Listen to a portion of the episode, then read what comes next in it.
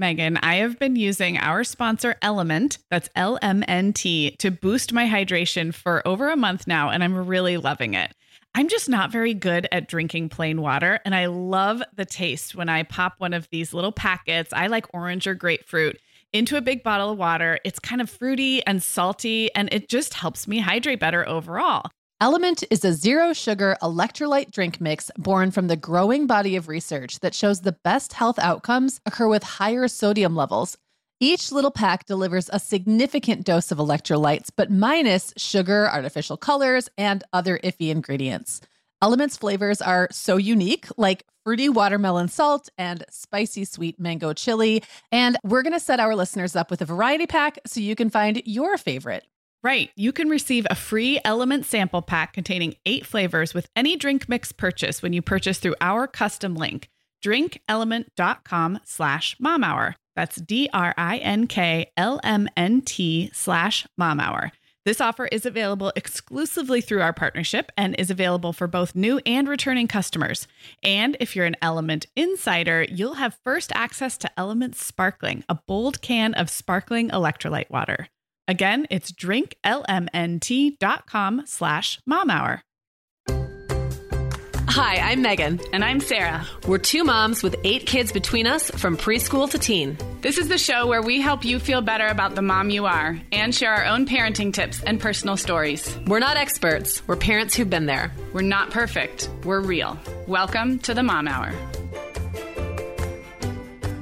Everyone, and welcome to episode 165 of The Mom Hour. I am Sarah Powers, here as always with Megan Francis. Hi, Megan. Hey, Sarah. Excited about this topic today. It is a really good one. We're going to talk about feeling criticized, feeling judged, which is like a ginormous topic. It really is. I feel like this could be like a whole season. It could.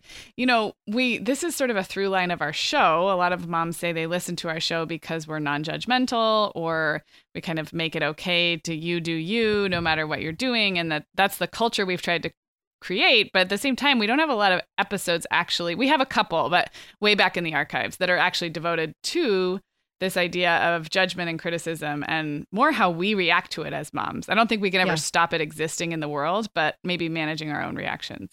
Absolutely. Love it. So we're going to offer our perspectives on feeling criticized, which is not always the same as getting or being criticized, which is definitely something I think we're both going to hit on.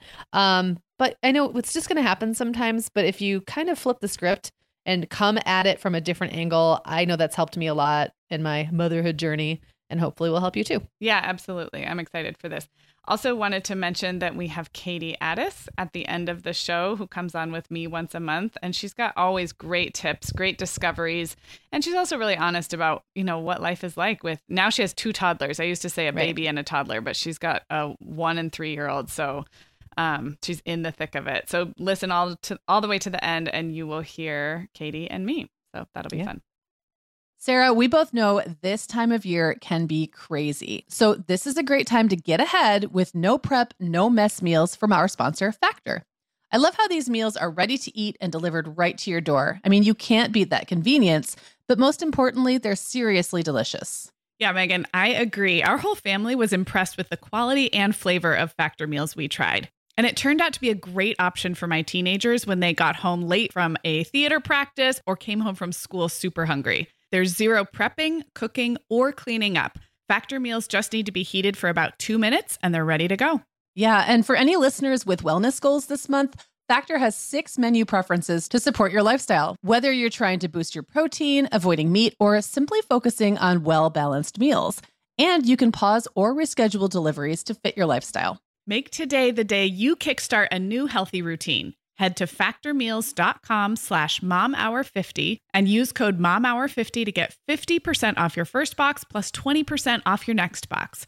That's code momhour50 at factormeals.com/momhour50 to get 50% off your first box plus 20% off your next box while your subscription is active. Okay, Megan. Well, over here at the Mom Hour, we are big fans of our sponsor, Our Place. In fact, you, me, and our team member, Katie, were all comparing notes on our favorite product. Katie was telling us that even though she's packing up to move her family to a new house, she cannot put that mini perfect pot from Our Place into the boxes yet because she's using it like every night. Well, as someone who also has a perfect pot, I got mine as part of their mini home cook duo set. I get it. It's nonstick, which is key, but it also has all these handy features like a steam release lid with a built-in strainer and this nice beechwood spoon that nests on the handle in this perfect little peg. Okay, well, I didn't get this pot, but now I want it. That sounds so great. Our Place's cookware is great to cook with, beautiful to look at, and healthier for us as well. All of Our Place's products are made without PFAS, also known as forever chemicals. In addition to their cookware and tableware, Our Place is also making waves with their Wonder Oven, the most stylish all-in-one air fryer and toaster oven. Again, free from the forever chemicals found in many of those air fryers. Listeners, Our Place offers a 100-day trial with free shipping and returns, and we've got a great deal for you. Go to FromOurPlace.com and enter the code MOMHOUR at checkout to receive 10% off site-wide. That's from our FromOurPlace.com, code MOMHOUR. Okay, so guys, the way we've kind of structured this is we're going to go back and forth, Megan, and we're going to offer different ways to think about. So I'm calling this, when you feel criticized, remember this. So these are kind of core things you can remember or perspective to have when you feel judged, criticized, shamed as part of motherhood. So I'll go first, Megan, if that's cool with you. Yeah, go ahead. And so my first thing to remember when you feel criticized is it's okay to feel sad. It's okay to feel mad. I feel like I'm talking to a toddler. This sounds like a Dr. Seuss book. It is. It or is. Mr. Rogers. It's what we say to our kids when they're having big emotions. But I think as moms, sometimes we skip those feelings and we get right to the part where we're like saying, oh, I'm too sensitive. I shouldn't be taking this so hard. Or we kind of our defensiveness goes up. And we're like, well, I don't care what that person thinks anyway. And so we kind of skip over the real feelings of it hurts to feel judged or criticized, and it can make you mad. And I think just like we say to our kids, it's really important to take time to acknowledge those feelings. And I don't mean like you have to write a poem about it or like have a whole therapy session. I just mean that what we resist is what kind of persists, and I didn't make that up, but you know, it helps my kid who ruminates on things. So, you know, take a minute to like really recognize sad and mad feelings before you try to move on and rationalize and, you know, do all these other great tips that I'm sure we'll have for you today. Yeah, I was actually just going to say that like every time I try to suppress what I'm feeling and tell myself that I'm taking something too seriously, I get more defensive. Yeah. Like, it's like, because me telling myself I have no right to feel a certain way then makes me almost feel that feeling harder. It goes into kind of like a beating yourself up for even having the feelings in the first place, which we all do that, but it's not healthy. And you know, the good coaches and therapists will tell you that like, there's no feelings that are wrong. Feelings are just feelings. So if it's still, I think, great to examine maybe why you feel that way or why you're particularly sensitive in that area. And that's something I think we're going to get into later in the episode. But just feel the feels, I guess, is my first kind of tip. Allow yourself to feel your feels. That's a great tip. Okay. Ready for me to go? Yeah. Okay. So my first one is that everyone, literally everybody, and I mean it literally, not literally figuratively, feels judged at some point in some way of their lives. So that includes the mom who seems to have like the most perfect life. That includes the mom who's been doing this a long time, like me. Every single new phase of motherhood has opened up like a new opportunity for me to doubt myself. Mm-hmm. And that often leads to projecting other people's opinions onto what I feel about my own opinions or my assumptions about their opinions. So I just think there's really nobody out there who hasn't felt this and who isn't feeling it right now. Mm-hmm. Like everybody is. And that includes the moms who are maybe judging. That's, you know, especially like, maybe. Yes, especially. And not only has everyone felt judged, I'm going to go on a limb and say everybody has judged, even if they didn't mean to. Or didn't dwell on it or didn't make it apparent. It's a part of the human experience. Mm-hmm. And I do think that, you know, speaking of projecting, the times of my life that I have felt the most judged have also been the times I've been doing the most judging. And it's kind of a chicken or egg thing. Like it's hard to say where it started and where it stopped, but it's like that vicious cycle of once you're judging, you're more, you're in that judging mindset. So you're more susceptible to being judged. And On the other side, I feel like the more time you spend thinking about or fixating on the fact that maybe someone else is judging you, the more you kind of want to lash out defensively to judge them back. So wherever you fall right now in the cycle, like I'm picturing in my head one of those circles with like the arrow. Yeah. Where it's like on the left is like judging, and then like right around noon, it's like, or 12 o'clock, it's like judged, you know, and it just goes round and round. And sometimes it's really hard to get off that train, but you can't stop other people from judging you. The only thing you have power over is how you react to it, and then how you internalize and interpret your feelings about whatever they're doing. Okay, so I'm going to ask you a couple of questions to go deeper with this one, because this is like a big one that I don't want to gloss over. First of all, can you, because not all of our listeners know your backstory, can you maybe give an example of a period of, I think I know what you'll say, but a period of time where you were in this judgy cycle and maybe what the circumstances were? Sure. Okay. So this was like early interwebs. It was around it was late 90s. And, you know, when I had Jacob, I was fairly crunchy, but I didn't know that that was a thing. Like, I just didn't know that, you know, taking your baby to bed with you and like kind of attachment parenting practices were like a thing that you could find on the internet. Oh yes. I like to say I fell in with a group of, like a militant crunchy group.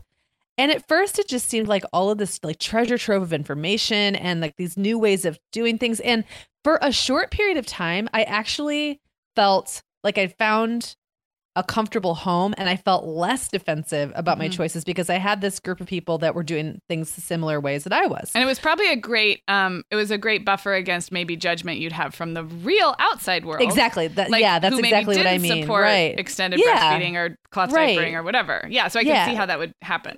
So it was like this, you know, comfy little haven for a while where I could just kind of be me and like talk openly about the things that I was doing, and, you know, just lots of different things that I was immersed in at that time. And I think sometime around the time I had Isaac was when I kind of fell overboard. And that was when it wasn't enough for me to, you know, get some validation on a choice or get some information I might not have gotten elsewhere, and then feel good about my choices because people were supporting me.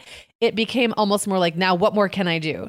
Like, what more can I do to fit this group, to fit in with this group? And the group had a really judgy overtone or undertone, whichever one, that was not always apparent, but would kind of, like, if you were just like kind of looking in from the outside, you didn't always see it right away. And then it would flare up in these most like epic of internet, battles. And this was back in the bulletin board days. And I got like to a point where I would judge people only because I knew I was being like judged, or that's the way I would, you know, that's where the cycle started for me. Like, I knew if I didn't do X, this group of people would judge me for it. Therefore, if anyone else didn't do Y and I did do Y, that gave me license to judge them. And it was very insidious the way it snuck in. I didn't even see it coming. And I basically had to, I mean, I would say around the time William was born was when I kind of just divorced myself from, I'm still actually friends with a lot of these people, but the group dynamics were like a no-go for me. And that was because, you know, I had 3 kids all of a sudden and I was working, and there were things that there's choices I had to make and things I had to do just to get by. And I really literally did not have time to worry about what anybody else thought. I love that. I think the 3rd kid for both of us is when we're like, well, I don't have time to worry about that anymore. Yeah, and exactly. But I want to say... sorry, one other thing. And I will say also being a single mom for a while at that early stage when Jacob was like 4 and Isaac was 2 was another big moment for me where I was like, I need people's help and support in real life. I don't have time to worry about what these internet people think of me. And it's so funny looking back now that was ever a thing because I'm so much more confident now and stuff, but everybody goes through it. Like everyone in some way has to get there. And even though we're talking about almost 20 years ago in internet life, Facebook groups are all the rage right now with new moms. And so it can't be that much different. I think the best Facebook groups are well moderated and have some kind of core values in place, but this stuff is still happening. And so the 2 things that came up for me when you were talking is, number one, whenever you have a group of people sort of committed to a collection of values or a lifestyle, well, it could be anything. And we see this in our political climate. We see it all over the place. It's just way too easy to be lazy, and like you're either in or out. And if you're in, you do all of the things on this menu. Laundry you list. You do all of it. Like all here's your attachment parenting checklist or your whatever it is checklist. And then if you don't do those things, you are riddled with self-doubt and, you know, risk being ostracized. This is how this like tribe dynamic works. Now, yeah. I think, like you said, there could be real value in finding your people who have a similar mindset. So it's really tricky to kind of figure out where does this become sort of mom shaming or judginess, and where is it a supportive community? And I think when you're a new mom, it's just really hard to know, because like you said, you feel validated by having a group of like-minded people. So I don't know. I just think that it's really important. If you have found a tight-knit group, I would just say to be aware of what things feel supportive and what things feel sort of exclusive, or like, what am I trying to say? Like deal breakers, like you're in or you're out. And if your gut tells you people are being abusive, it's because they are. I mean, that's the other thing. Like if you feel like it's a cult, or like you don't get to be yourself because you don't get to express an opinion that differs from them, it's bad. Get out. Like that's the only thing I could, that would be like, I wish I had done that a year before I did. Yeah. I remember this conversation with a mom I didn't know very well. She was like the wife of someone that was hanging out with my husband, and they were visiting from the Boston area, where there was a plethora of natural parenting and crunchy communities and resources. And I remember saying to her that in Arizona, where I was at the time, I felt pretty crunchy, and I'm not really that crunchy, but I breastfed longer than a year. I just certain little things. And, I remember saying to her, like, it's a little lonely sometimes, because I feel like, there's not a lot of people interested in some of the parenting things I'm interested in. And she said, well, you might just want to be thankful for what you have, because let me tell you what kind of a competitive, it's like a competitive sport. And I'm sure that's kind of similar to what you experienced too. And I had never thought about it. I just thought, well, wouldn't that be great to be surrounded by people who are baby wearing and this and that? And she was like, well, but maybe not. Sometimes it's not so bad to be like the kind of, somewhat quirky outsider. Yes. I think there's some advantages. I think there's advantages to that over being like the person who's lagging behind the group of quirky people who have become the norm. And because there's a lot of temptation to push it.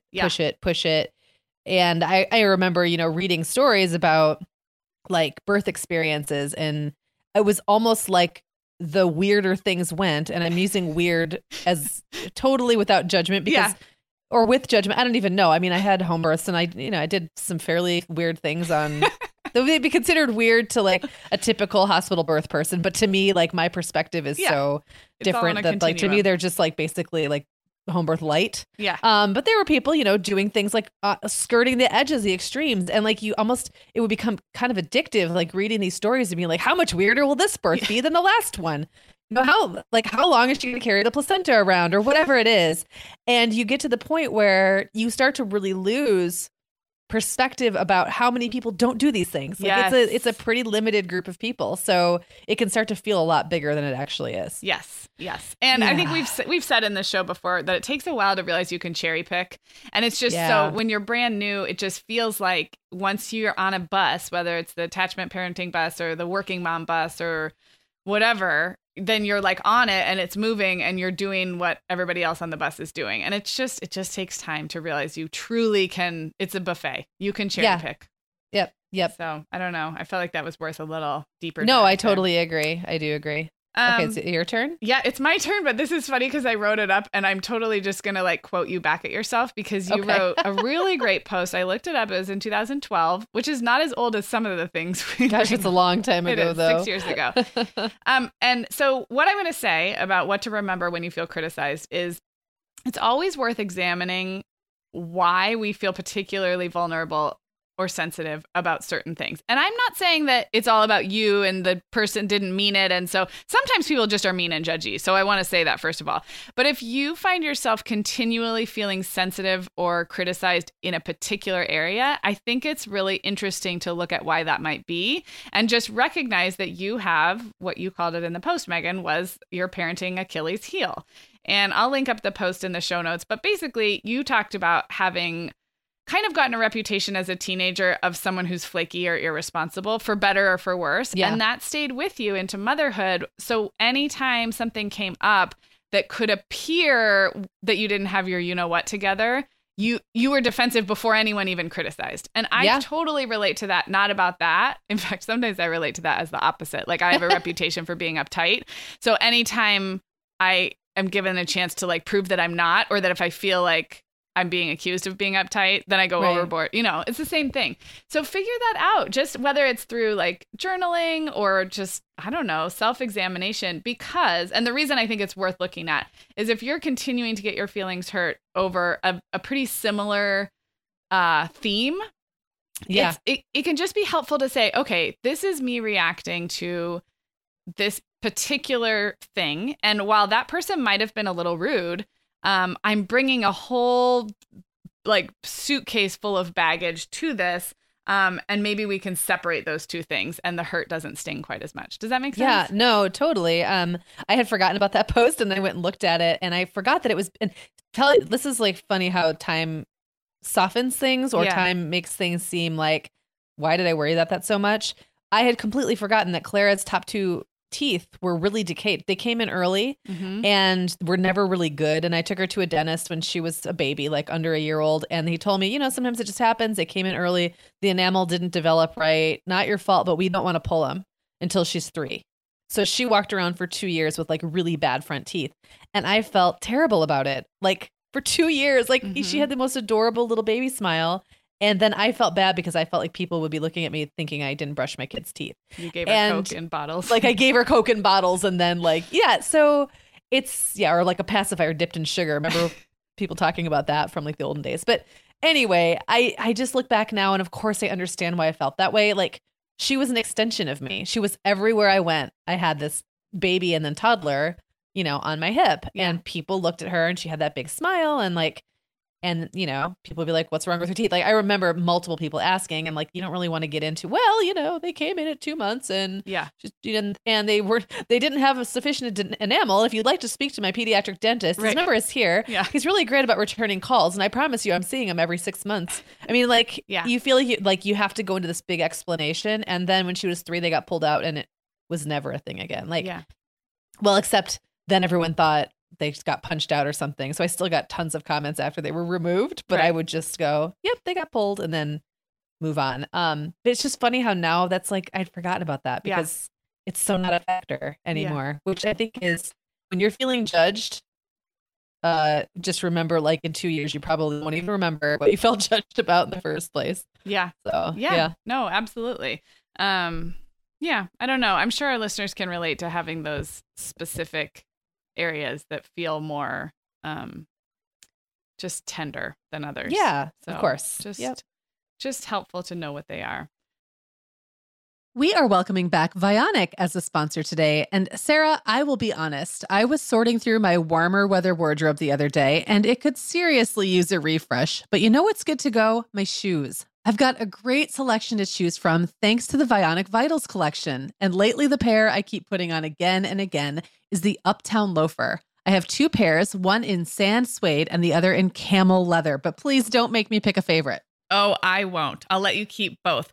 That's so funny, Megan, because I was a little jealous of your Uptown Loafers. I was the last one on our team to get a pair, but I just did. I also got mine in the sand suede, and I think I've worn them like 4 times this week. They really finish off a cute spring outfit. The Vionic Vitals collection has the best essential styles for everyday wear to get you ready for spring. And no matter what shoes you choose, you'll be on the go in comfort because every single pair of Vionic shoes delivers their trademark VioMotion technology for a difference you can feel. Vionic sandals, sneakers, and flats all offer incredible support, stability, and cushioning, and every pair comes with a 30-day risk-free trial, so it's easy to try them out. Use code TheMomHour15 at checkout for 15% off your entire order at VionicShoes.com when you log into your account. That's a one-time use only. Vionic Shoes, wearable well-being for your feet. Sarah, our sponsor, Hiya Health, makes a kid's daily multivitamin that parents can feel great about giving their kids because they have no added sugars or dyes. And our kids who have tried Hiya vitamins have loved them, which is important, right? Because what good is a bottle of vitamins that your kid won't take? Hiya was founded by 2 dads who didn't like the ingredients label on some of the popular children's vitamins they were seeing on store shelves, so they got to work developing a formula that would help fill the most common nutrient gaps in modern kids' diets. Hiya's Chewable Kids Vitamin is made with a blend of 12 organic fruits and vegetables and then supercharged with 15 essential vitamins and minerals. They're also vegan, dairy-free, allergy-free, gelatin-free, and nut-free. Hiya manufactures their vitamins right here in the USA with globally sourced ingredients, and then they ship their chewable vitamins directly to your door on a pediatrician-recommended schedule. We've worked out a special deal with Hiya for their best-selling children's vitamin. You're going to get 50% off your first order. To claim this deal, go to hiyahealth.com/momhour. This deal is not available on their regular website. Go to hiyahealth.com/momhour and get your kids the full body nourishment they need to grow into healthy adults. Okay, so should we get back to judgment? Okay, I guess it's my turn to go now. Yeah. Okay. So keeping, you know, things to keep in mind when you're feeling judged. And this is another time I'm going to make a grandiose statement. You ready? Ready? Do we need music? I kind of feel like we do. We need to have Johnny add some grandiose music here. I have literally never. Now, again, I mean that literally. Yep. Made a good parenting decision based on what someone else thought. Or I'm going to put this forward again, what I thought they thought, because I do think sometimes perception of what other people think about you and reality are not the same. And it's not always easy to sort out, but like, that's probably the number one thing. Like, is someone judging you? Ask yourself, wait, are they really judging you? Yes. Or are you just feeling judged because you're sensitive? Like you said before. So this is a hard one though, because we are social creatures. Like there's a reason we hang together in packs and there's a reason that we take advice from the people who are close to us and want to make choices that other people support. I mean, that those are all important parts of living in a society or a tribe. But when it really comes down to it, once I've made up my mind, like where I'm going, why I'm doing what I do, what path I'm on, etc. If I step off it to make someone else happy, I am not going to be happier as a result. And I'm not going to be a better parent as a result. So I guess the first step to that is doing the thinking and the like intention setting to begin with, like knowing what kind of parent you are and understanding yourself and understanding where the balance lies between making yourself happy and functional and, you know, filling your own bucket and what kind of parent you would like to be in an ideal world and then in the real world. I mean, there's a lot of like kind of thinking that has to go into that and soul searching. But I feel like the more we kind of focus on what kind of parent we want to be and why we're doing what we do, why we're in this whole like mothering thing in the first place. Why are we here? You know, we're all here to some degree by choice. Yeah. So why? What is it about having kids that, you know, why do we do it in the first place? Yeah. And when you really look at it from that like big picture perspective, it makes it easier. I won't say easier, but easier to stick to your guns about stuff and to not get derailed. And I mean, again, it's like getting confident in your parenting takes action. It takes making the choices that you want to make over and over and over. And that's like flexing a muscle. Like the more you practice, the easier it gets. Sometimes you have to fake it till you make it. And that muscle becomes stronger and stronger, but sometimes the weight feels heavier than other times. Yeah. Well, I had two things to say, and one of them was related to that, and that is to just practice. I feel like I'm in kind of a fun stage right now where, you know, I'm past the really hard baby stage, but we're not into teenage years yet. And I almost get a kick out of now just deciding that I want to do things a little differently than someone else around me or than the, you know, mainstream parenting culture, and just declaring it and doing it. And it feels good, but it takes a long time to get there. So as much little practice as you can have about taking those stands, little, big, whatever, and sticking to them no matter what, it is at flexing a muscle. So I was going to say that. But also another thing that I think makes this really hard is like the quantity of information available, because if you really truly are on the fence about a decision, like let's say you have a baby that's on the smaller side and you are hearing from all different sides about whether or not to supplement with formula. I'm just making that up. That's not one from my experience, but I know it's a common one. You can find arguments for and against and in the middle, like forever. You could go down like the never-ending rabbit hole and never get closer to a decision what's right for you. So, I mean, intuition and, you know, kind of looking inside is helpful, but also what's helpful, especially when you're brand new, is finding a very short list of people you trust. And that could include on medical issues. It's going to include your pediatrician, your healthcare provider, your whatever it is. But yeah, don't listen to us for that stuff. Yeah. It should be a short list, honestly. Yeah. Because then I feel like, and I'm more of an authority seeking person. I like rules and I like someone to tell me what the right thing is. So when you're in those more uncertain times, it might be false. I mean, no one pediatrician is the world's best pediatrician either. They're all flawed and they all have their own biases. But if you sort of declare your short list of trusted advisors and then really lean on them and go with their recommendations as well as your own gut, then you can tune out the rest. And I think it's really hard to make a quote unquote like good decision when there's so much available information. It's so hard. Yeah, I totally agree. And I know you've probably, I went the route where I read everything there was to read about different parenting, you know, choices and pregnancy and all that stuff for like the first 2 or 3 years. And then I basically kind of stopped for a couple of reasons. A, I don't think things have changed right since then. Like I got all the information I needed. I'm good. I talk to well-informed people. Yeah. And that's another really good way to get information. Of course, you don't just want to take hearsay, but like if you are hearing things coming from a friend who's really good at filtering and then you can decide what's worth reading an article about, I think that can really help, you know, calm that information overload feeling.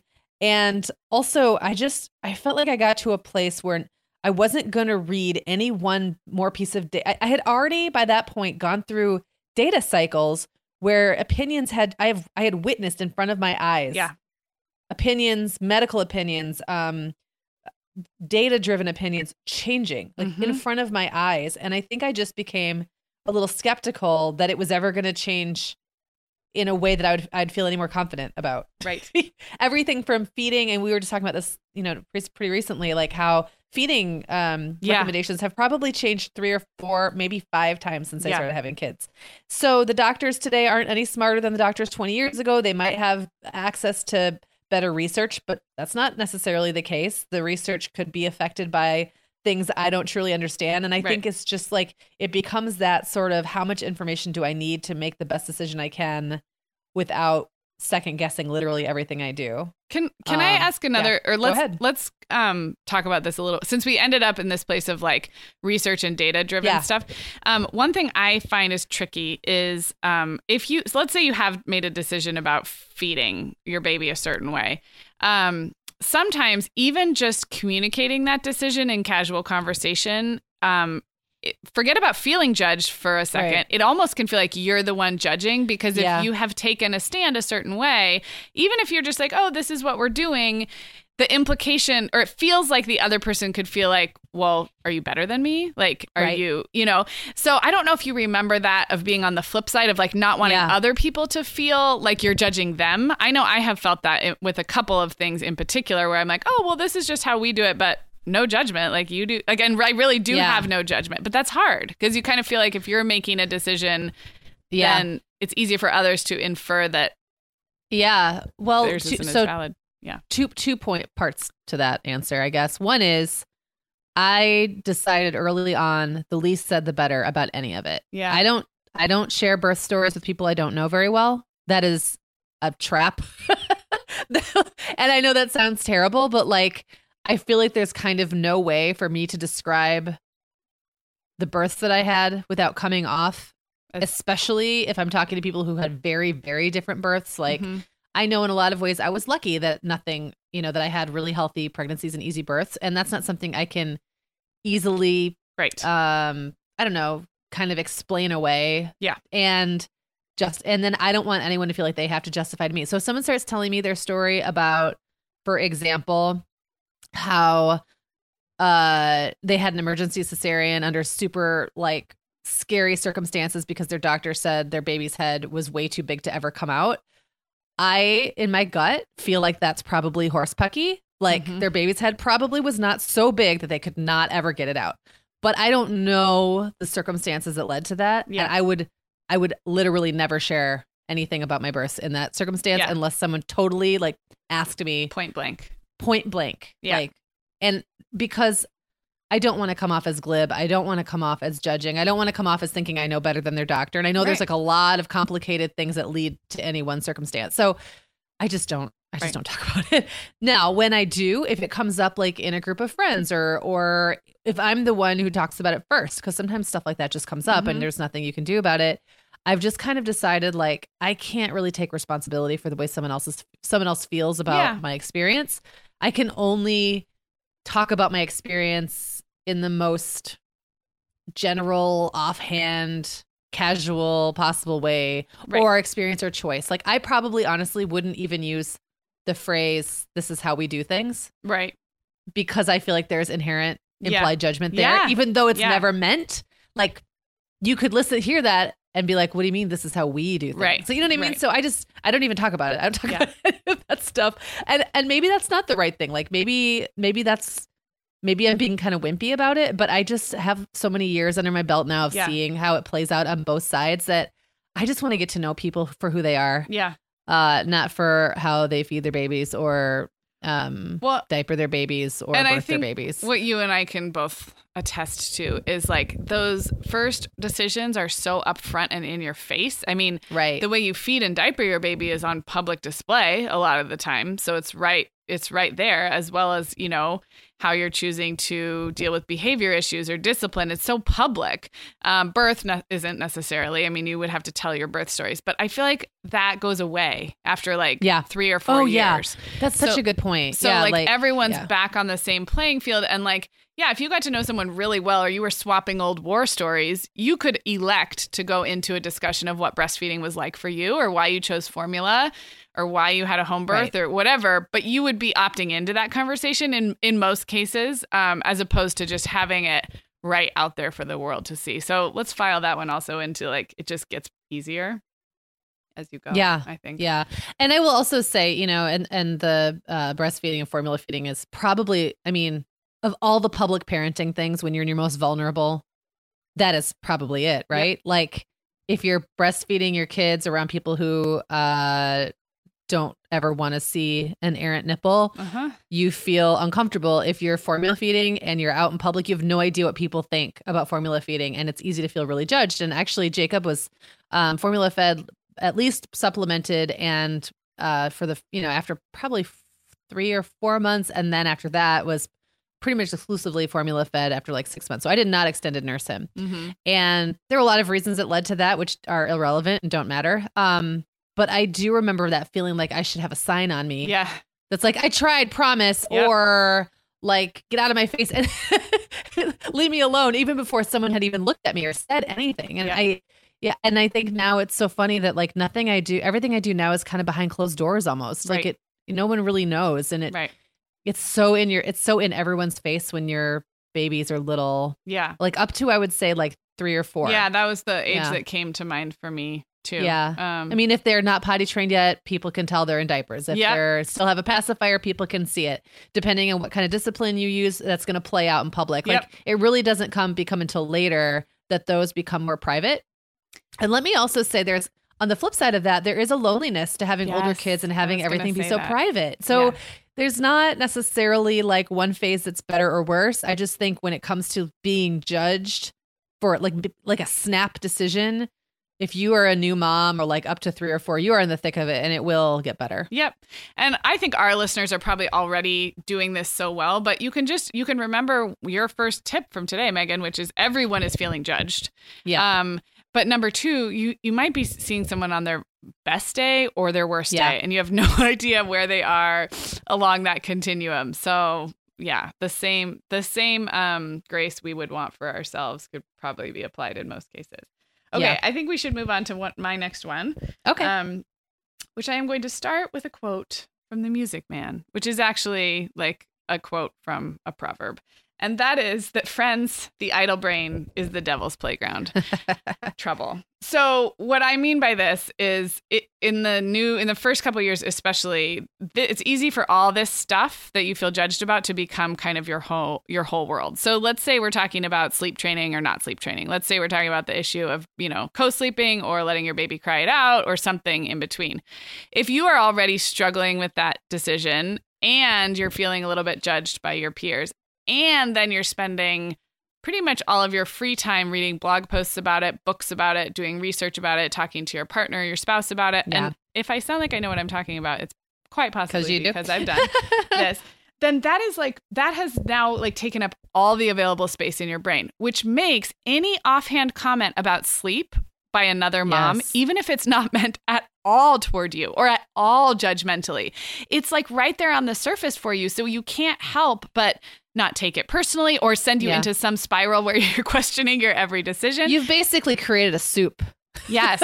A primordial soup where you're growing fungal spores that are just waiting. Right. So, so even though, there might be a judgmental comment out there or a mom who disagrees, but you're going to be so primed to see it that you're going to be seeing it's like the carpenter thinks the hammer's a solution for everything, right? You're going to see sleep everywhere you look. So the alternative to that is to make sure that you're filling your brain and your mind and your life with things outside of motherhood. And I didn't take this advice very well. I'm giving this advice to I was not very good at this. I'm better about it now. But if you have, a good book that you're reading, a good TV show that you're watching, plans with friends to talk about stuff that's not kids, plans with friends who don't have kids, exercise, hobbies, we talk about this stuff all the time. The more balanced your media intake is and just your activity balance is, the less those little comments are going to feel like they were directed laserly at you. Yes. Does that make sense? So I totally, I don't want to say get a life, but kind of in a loving way, make sure that you are getting a life or at least on the path to getting a life outside of these baby issues. Well, that actually leads up perfectly to my last thing to remember, cool. Which is kind of backing up and just looking at this all from the bird's view. In my first tip, I think I referenced the cycle, the judgment cycle, and how whether you're judging or feeling judged, the first step is getting off the cycle. If you don't step off, the roller coaster, it's just going to keep going around and around with you in it. So the question is, how do you do that? And you just said it, get a life, and create a life. And so I think both the non-parenting stuff, so the stuff that fills your brain with energy and data that's not about parenting, and that's a really important piece of it, but also just creating a life that feels good for you. So again, looking with intention at the way you really want to do things, not the way you think other people would want you to do things, but the way you and maybe to some degree your partner, unless you're totally not seeing eye to eye on those things, in which case maybe have your own and he can have his, but just create that life that feels good for you, because really the more time and energy you're spending toward making something great that feels really good, and then enjoying that life, then the less time and literally, again, gosh, I'm using that word a lot, but I'm meaning it in only the most literal sense, the less time and energy you'll have to worry about what other people think. Yeah. It's assuming they even think what you think they're thinking. Right, exactly, which is questionable. I have this mental image of a force field barrier, that intentional creating a life that feels good for you both inside and outside of parenting is a glowing shield. It doesn't mean that the judgment and the criticism won't get to you, and you get to feel sad and mad, as we discussed, when somebody really makes a nasty comment or you fall in with a militant group of parents.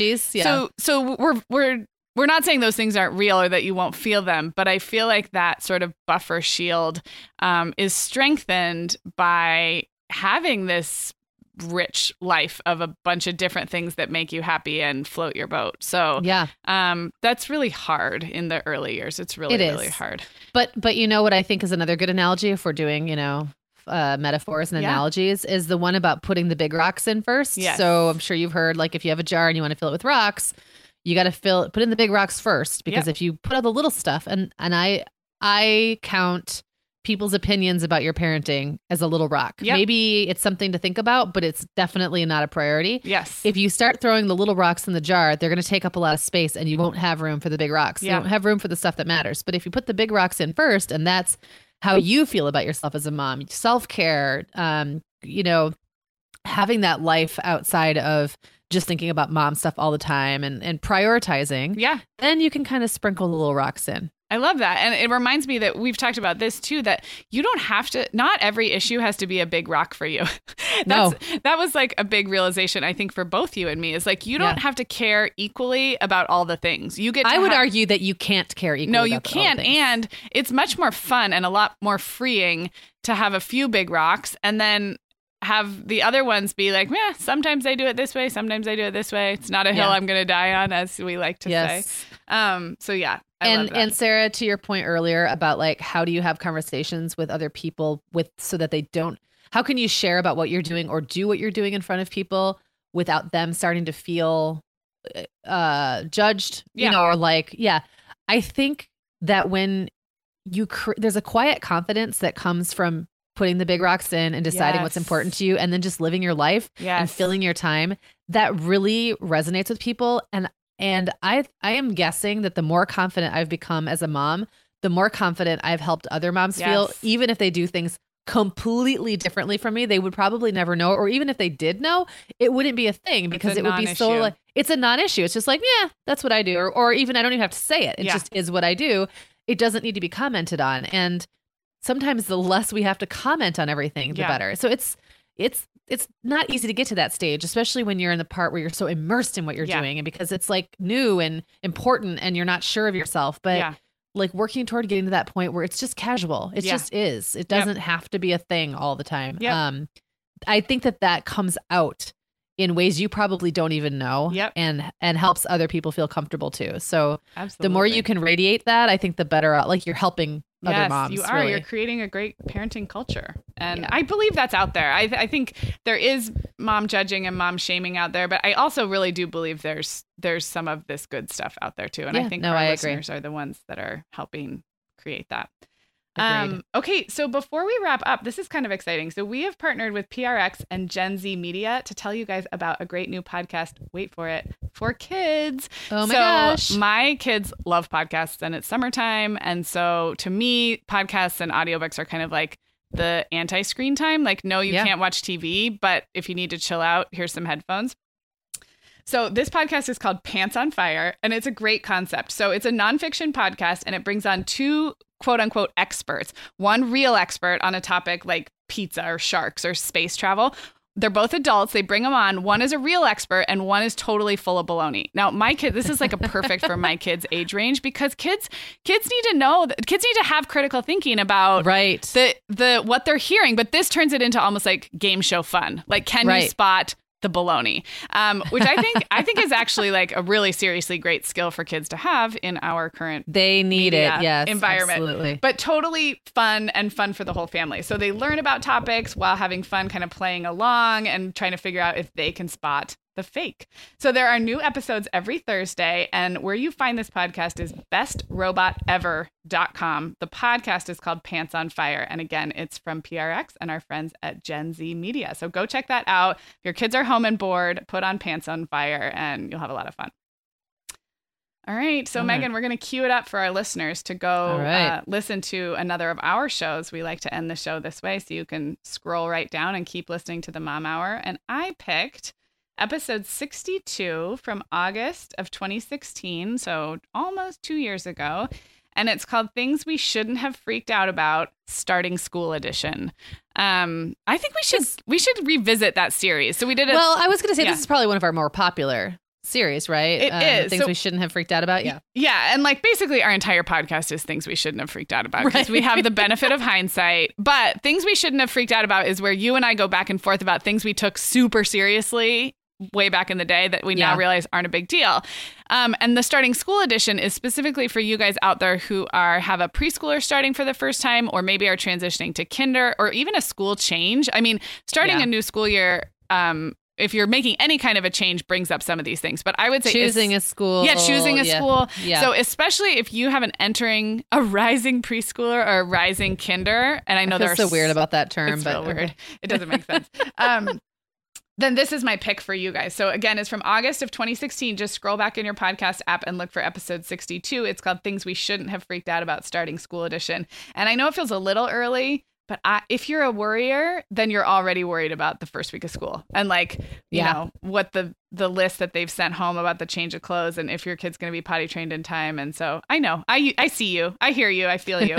So I don't think it's too early for us to help back you off of that ledge. So go check that out. And then, stay around because Katie's up next with me and we will talk to you guys soon. Bye. Hey guys, it's Sarah again, and I am here with Katie Addiss. Hey, Katie. Hi, Sarah. So Katie joins me once a month to give us a little peek into her life as a mom of two little ones. So she has a 3.5-year-old and an almost 2-year-old at this point. Oh my goodness. Yes. Crazy. So crazy. Yeah. So we always do something that's going really well, something that's maybe a struggle, and then a little tip or hack or discovery. So Katie, what do we have today? Okay, so today we are talking about Luke's skin, his little, poor, patchy skin. So he has eczema in very small areas. Okay.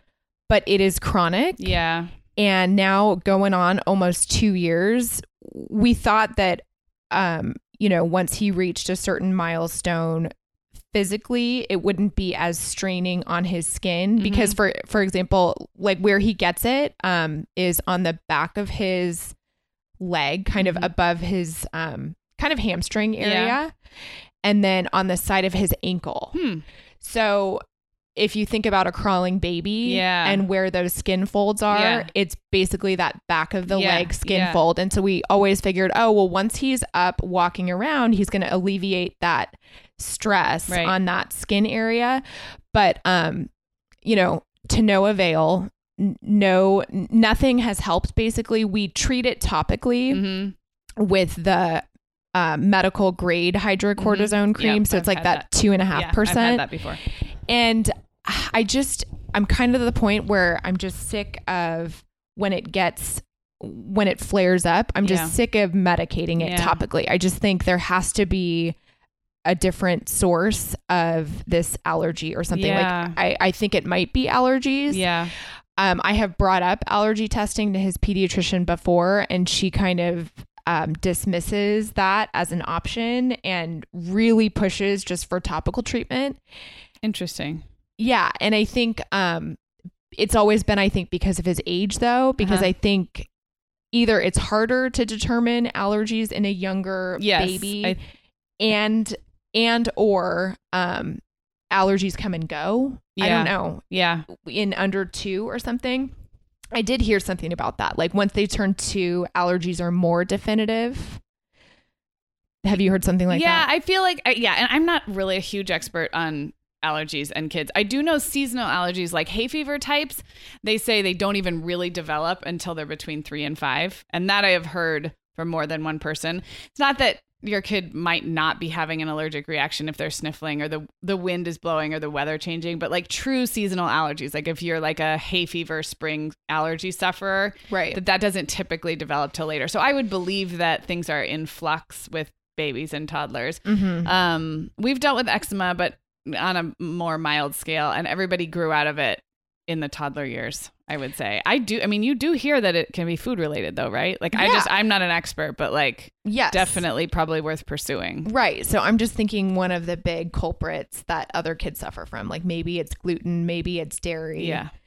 And I don't know, maybe I should just enjoy the months leading up to this final Like you might actually be just wishing for hydrocortisone 2.5% if you were facing. I know that you're going to hear from listeners on this. So if you guys have severe eczema sufferers and or kids whose dietary allergies have led to skin issues, I know that we have people like that. So maybe you'll get a flood of emails with tips. Yeah, that'd be great. Is it worse seasonally? Is it? No, it's just kind of always chronic. There's not one trigger that we can pinpoint environmentally. Yeah. I mean, and then that one second patch that I mentioned is down by his ankle.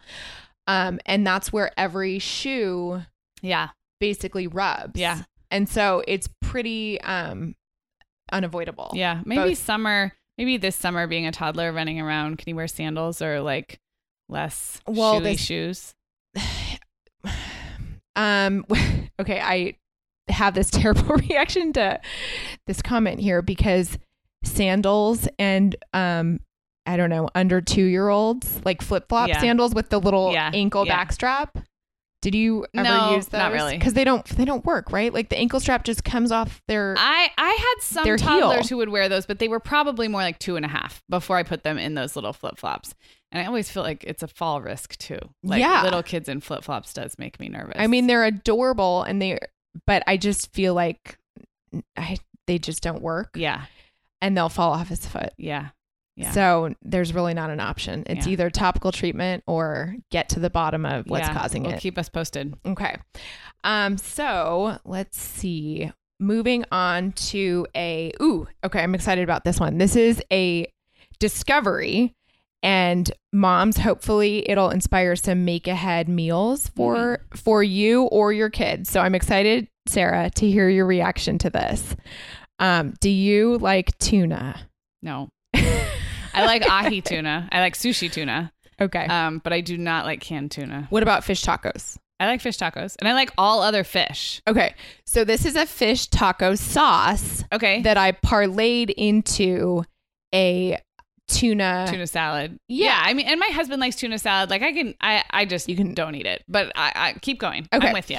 Okay. So I like all other seafood. So maybe use this fish taco sauce as a gateway. You know, get on board with this fish taco sauce. It is amazing. Literally, I've made many fish taco sauces before. This is the one I think I have landed on that I will keep forever.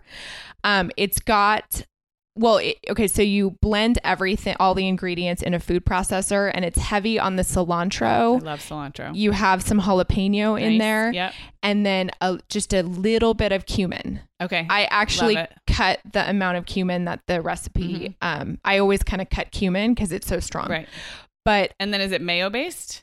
So it's half mayo, half Greek yogurt. Yep. I didn't have Greek yogurt one time I made it, so I used sour cream. That was great. Greek yogurt, of course, is a little bit healthier, and you have the added health benefit of the probiotic and stuff. So it, so good. So I had so much of the sauce though, and so that's how it ended up getting parlayed into the tuna. I do think with tuna, if you're a little skeptical or like could take it or leave it, I think if you buy higher quality canned tuna, it's less fishy and less. I would believe that. I would think at this point, it's almost like a mental thing with me. Like, but I do like chicken salad. I do like, you know, I could see like using that type of a sauce on a bunch of different things. Yeah. I would love if any listeners out there are interested in this sauce, but try it on chicken salad. I'd love to know. Yeah. Tag us on social media. I would love that. Did you get the recipe somewhere? Is this something we can link up? Or are we just gonna, okay. Yeah. So we'll link up the recipe, and then we'll throw in the modifications that I did in terms of quantity, and then cutting on some of the okay. So that will all be at themomhour.com, you guys, in the show notes for this episode. And if I forget, just yell at me in the comments. That happens. Especially with our segment, because I sometimes we record separately, and so I forget, and then if I forget to ask you, so it will be there, guys. If you're the first one there and it's not there, you get the privilege of reminding me. It's my homework too, Sarah. Okay, so my last thing is a success that I've had with just memorabilia management. I like that term. Yes, and for kids specifically. So I am big into memorabilia. I actually used to do quite a bit of scrapbooking and crafting, and that's fallen to the wayside a little bit with kids. I've been doing other things. But I do feel proud about the way that I have managed their stuff. So basically I have a big Sterilite tub. Yep. And this is after doing lots of research of what sort of tub I wanted. I knew I wanted it to be waterproof. Okay. I knew that I wanted it to stand the distance of, stand the test of time. So I want this to take them from K to 12, mm-hmm. essentially. I've just, the paperwork stuff that you want to keep. Yep. And so this particular size, I think it's all about the size and, those qualities mm-hmm. like waterproof and blah, blah, blah. So this can accommodate both letter and legal size, depending on which way you flip the orientation mm-hmm. of the file. And basically what I've done for each kid for every year, is starting with, they have one folder per calendar year. And then once they start preschool, they have an additional file for that school year. Yeah. For the school year. Exactly. So calendar year, school mm-hmm. year, going all the way up. And I did just a batch box, so like all the years are mm-hmm. there, because I know it would be so like me to have one yellow folder and then it's nice to have it all look the same. And exactly. I love the uniformity. So so their boxes are taken care of. And the one thing that actually, listeners, if you too are into memorabilia management, do you have a tub out there that also has a handle? That would be nice. That also can accommodate. I feel like we also need a picture of yours. I mean, I can picture it. And I think just for comparison's sake, since my kids are older, I have these accordion folders that they sell for this purpose. Okay. I'll show you on your way out. Okay. Katie's at my house and they're in the garage. And my oldest will finish 4th grade this year. And I would say they are mostly holding up. What I like about them is they're really big. So like the preschool projects that are like awkwardly sized or like oversized, that's no problem. The jury's still out on whether the accordion is truly going to stretch to accommodate. I guess this one, I'm trying to think if this is meant to go up through 12th grade or maybe like 6th. Either way, you can carry them by a handle, but they are not waterproof. So this would just be different. It's not like better or worse, but I'll show them to you. And I do like them for larger art projects. And I will say that the like preschool and kinder and first years tend to be like the thickest, because the stuff they're bringing home sometimes has like macaroni on it or like tissue paper balls. Mm-hmm. And it has accommodated those. I think it gets thinner as they get older, which is not a bad thing. I think, I think this thing will stretch and it will work, but Allegra's is getting fat. And so full. Stretch in terms of, so it's like an accordion on the side. So if you picture like an accordion file folder, but it's giant. I'm using my hands right now. It's like really big. Okay. So listeners, since you can't see us, I'll post a link to those, and I've talked about them I think in another episode of this podcast. And then Katie will post a picture of hers. So. Do you ruthlessly filter? Yeah. So what I usually do is when the stuff comes home at the end of the year from school, or maybe the end of the semester. So I have a file folder on my desk in the kitchen that's pretty small. So if there's a one-off piece I want to save, it goes in there under their name. But then the final resting place is in this big folder, which lives in the garage. And then at the end of the year, I'm pretty ruthless. Like, I mean, I get rid of a lot. I usually kind of let it sit on the counter for a couple weeks while I don't deal with it. And then by the time I'm ready to deal with it, I'm in that purging mode. Yeah. And the other thing I'll do is once a year or so, I'll go through the past years. And even then I might purge a little bit more, because I might realize like, okay, with the hindsight of 2 years, there's a lot that's similar. Maybe it's like, I love their early writing, like in kindergarten and first and even 2nd grade, their little pieces of writing. But then you start to realize like, okay, well, there's several in here that are similar. So I'm going to pare down. So I definitely edit. And it's satisfying to edit, because then what you're left with is really memorable. Yeah, that makes sense. Yeah. And that's only for the paper memorabilia. A different episode, we can talk about other big objects like first birthday hat. Yeah. You know what I mean? I do have like a couple bins. Like one, my people who go in my garage make fun of me because one just says baby stuff sentimental, don't lose or something. Like it's not organized. Yeah. But I feel like I know where it is and it's in one place. And I have like the hats they wore home from the hospital and all that stuff. But it's not overly organized. But I know where it is and it's safe. That's all that matters. And it's all in one, I would say 2 bins. There's one in the garage and then there's one in our youngest's bedroom, which was, the baby room. There's no more babies, but it's like multiple baby items in a bin in Violet's closet. So I feel decent about that. I don't feel it's like an A+ game. Well, this is not to put stress on any of the listeners. No, I would love to hear how people, I mean, I think for some people truly enjoy the organizational aspect of it, which is awesome. Yeah. But if you don't, I think that's fine. If you have a way, I'm pretty sure Megan just has like literally a bin for each kid. And it's not even, I'm not throwing her under the bus, but I want to say it's not even organized by year. It's just like, this is Jacob's bin. Let's look through it. Let's see all these art projects. Most of them probably have the date on them anyway, so I don't think there's one right way. I think if you like to geek out over the organizational aspect, then that's fun. But if you don't, it's fine. Yeah. All going to be okay. All right, Katie, should we wrap up? Yep, sounds good. Okay, so we'll be back in a month or so with Katie, and head to themomhour.com because we did actually mention some things we'll link up there. So just head to the show notes for this episode and you will find what you're looking for. Thanks, right. Katie. Bye, guys.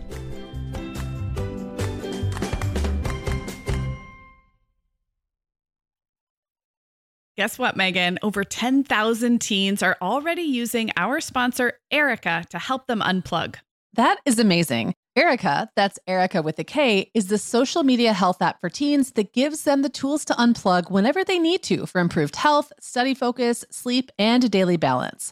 It's so cool how this works to hide distracting apps from your phone at the touch of a button, keeping them out of sight and out of mind without deleting your data. Yeah, teens really get that social media comes with risks, including addiction, and Erica helps them build healthy habits and self-regulation that will benefit them their whole lives. Tell your teens about Erica and save 20% on the Erica family plan with promo code TheMomHour. Go to erica.app and search for plans. That's Erica with a K, ERIKA.app, and use code TheMomHour to save 20%. The Mom Hour is brought to you by partners like Chatbooks. Chatbooks makes it beyond easy to create beautiful photo books by importing your digital photos from anywhere, Instagram, Facebook, Google Photos, or directly from your phone. The books come in a variety of sizes with beautiful cover options and binding styles to choose from, and they start at just $15. Plus, we have a great deal just for our listeners. Use code TheMomHour20 to save 20% off your purchase. Just download the Chatbooks app and use code TheMomHour20 to save 20%.